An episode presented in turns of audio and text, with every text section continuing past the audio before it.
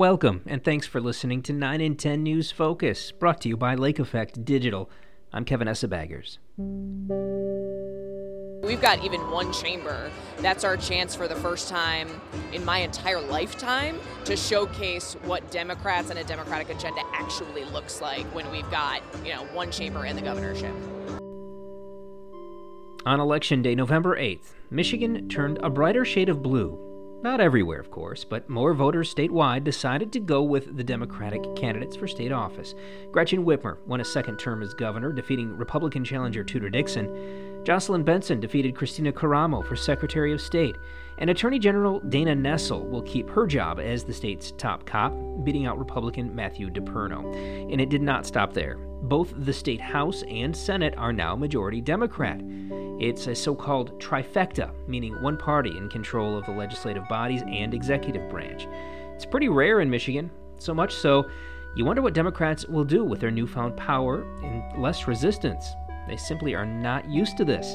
So let's find out. 9 in 10's Eric Lloyd caught up with Secretary of State Jocelyn Benson and Senator Mallory McMorrow to ask about the new state government. But first, the top of the ticket Governor Gretchen Whitmer. Did you truly believe that this was possible to get the, the trifecta and the proposals passed? I, we haven't seen anything like this probably in over 40 years. So, you know, I think we were very confident that the work we've done um, resonated with people. We heard it all across the state. We got in every community. But to win all of the top constitutional offices, all three ballot initiatives, and both the House and Senate, was, um, you know, kind of historic. What do you think was a, a big difference? Do you think it was the, the, the turnout we saw, especially in, uh, in the college town? Well, we were thrilled to see so many young people turn out, and it's a shame that people had to stand in line as long as they did, but we're glad that they did. I think, you know, this is a resounding endorsement of a, an agenda that is focused on making people's lives better, ensuring people have got opportunity to get skills they can get into good paying jobs, wrapping our kids with the educational supports they need to get back on track, and doing fundamentals like fixing roads and cleaning up water infrastructure. And now, uh, seeing Michigan flip fully blue, that's not something we're seeing nationwide. So, I mean, what does that say about Michigan? I mean, are we ahead of the curve? Are we just a little different? Like, why is why is Michigan kind of bucking the national trend? I'm not a national pundit, so I can't tell you. All I can tell you is, you know, our agenda has really been focused on creating opportunity for every person in the state, every community, respecting and protecting every person under the law. And really staying focused on meeting fundamental needs and helping people get ahead. And so I don't know what's going on in all the other states. I can just tell you I'm excited about the prospect of continuing to land good paying jobs and help our, our people get skills and lure talent here and keep them here and get our kids back on track. And I know I mean, you probably don't want to do strategy for the other side, but do you kind of see these decisions or the, this election kind of a rebuke of kind of the extreme right push that we've been seeing that kind of has fractured the other party, and maybe this can be a bounce back with a party that you might be able to work with a little bit better. You know, we've always said we'll work with anyone who's actually serious about solving problems, and I was pleased that Mrs. Dixon called to concede this morning. I think it's important for us to move on to the next chapter and to respect the will of the people, and so I was very pleased about that. We're going to stay focused. You know, we've got a, a 60 days, you know, less than 60 days left in this term, and then a new term to begin, and uh, a budget to write, and lame duck to navigate. So I think that there's a lot of work ahead. It doesn't. We don't slow down. Um, we just got to keep moving forward. And then going off that lame duck, what, what's it going to look like now that uh, the clock is ticking for when uh, the blue side takes over? We will see. Stay tuned, Eric. We'll keep you busy. okay. And since it is something we haven't seen in 40 years, I wasn't alive, a lot of people weren't alive. What is it going to look like with the Democrats in control and being able to kind of work their agenda? Well, I think that, you know, we will stay focused on the things that we've been working on for the last four years. We're making real progress, but now is the time to take it to the next level. We know that if Michigan's not competing and winning this decade, we run the risk of being left behind for a generation. We've made great strides. We've laid the foundation. Now it's time to put our foot on the accelerator. Do you, does it come, I'm sure you're relieved and happy and everything, but does it come with a little bit more pressure because now there are no excuses? You have, you have the power, you have four years to get it done. Well, we're excited. You know, we've got a, a small majority in both chambers of the Senate and the House, first time in decades, and so I think this is a opportunity for us to really set an agenda and make some of that generational um, change that, that will really help people get ahead in Michigan for, for years and years to come. And then finally, uh, you said uh, Ms. Dixon uh, conceded the race. It's been an issue that you've been worried about the, respecting the will. There's been election issues. Kind of, uh, do you foresee anything coming the next few weeks as people kind of push back? And then is it going to make it easier to try to work with people now that you are kind of holding the power? Well, I think you know the result speaks for itself. I think it's time to move on to certification. We'll get that done and then just continue to move forward. That is how things are supposed to work. I'm glad to see that you know we've got candidates who recognize that and are are willing to understand the will of the people and, and make a concession and then move forward. And that's exactly what we're going to do. Also returning to Lansing as Secretary of State, Jocelyn Benson took time to answer her questions about the election and what lies ahead. And keep in mind, this is at the Democratic Watching Party in Detroit on election night as they were winning, so there is some celebratory music in the background, but it's worth checking in with the Secretary of State. I mean, uh, uh, the election was run so smoothly, it seems like across. We had a turnout much larger than we yeah. expected. Just kind of what does that say about the way things are going? Uh, that you know, our elections are smooth, secure because we've got professionals all across the state engaged in making sure that's the case. The other thing I saw today was that people were so proud to work at the polls, and you saw high turnout as well voters being excited to vote. So it was really a great day for democracy. We see uh, one of the highest turnout elections in our state's history for midterm for a midterm.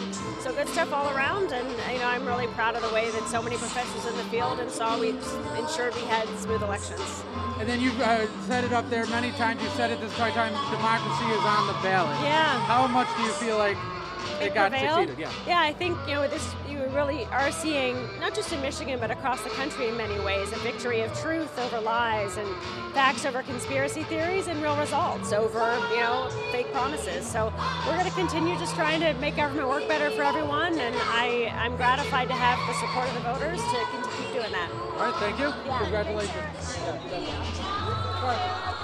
Finally, Senator Mallory McMorrow, who came to prominence earlier this year when she gave an impassioned speech on the state Senate floor, refuting lies in her opponent's campaign material, basically calling her a groomer of children. She's now about to work in a Michigan Senate controlled by her own party.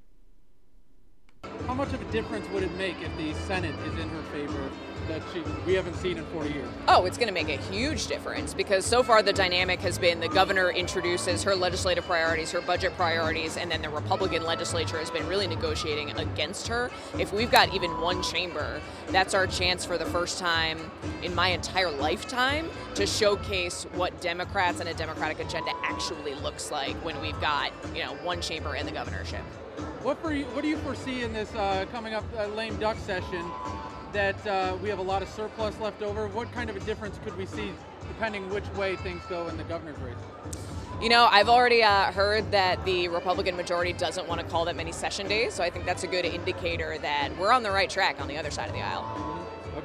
Uh, and then I just kind of, uh, being in a safer race, what has it been like being out there helping others and trying to do that or flip the Senate? It's been really exciting. I've been all over the uh, the state. I've been stumping for at least a dozen other candidates, and there's just so much energy from Grand Rapids to Midland to Macomb.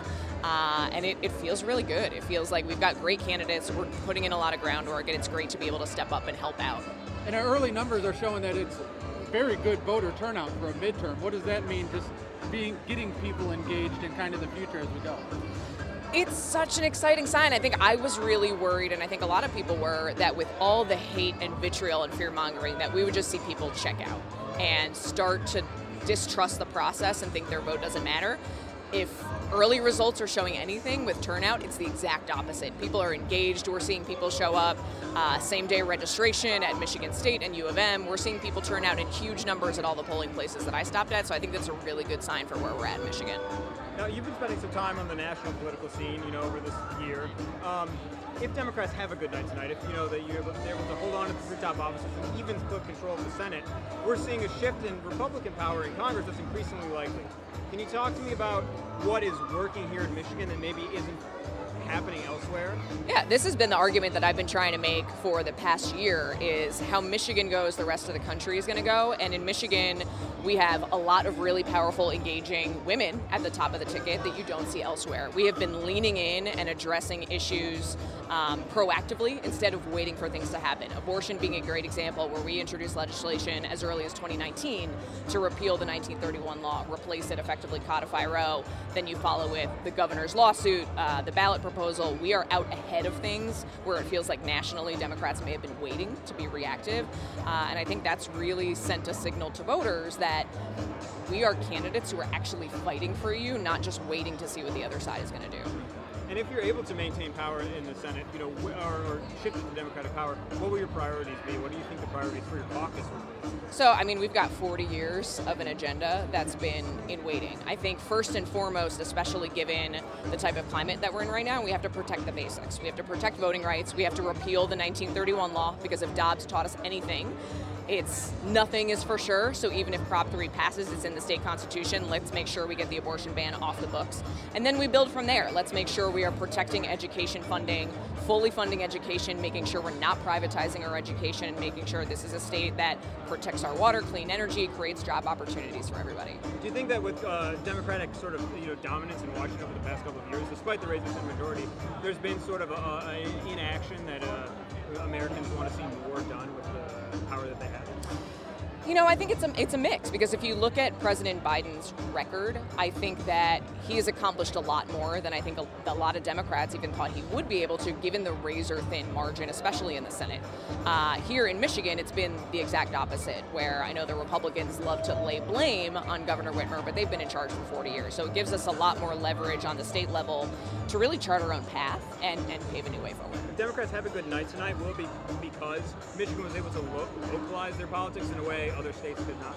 Oh, 100%. All politics is local. I think there's always the national trend, but then we have great candidates who are true to every single one of their districts, who are running campaigns that are unique to their district, that aren't cookie cutter, and that's what people are looking for, is who's the best person to represent me at home.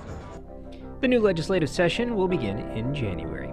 Thanks to Eric Lloyd for the interviews, and thank you for listening. I hope you'll join me again as we take a closer look at issues in the news affecting northern Michigan.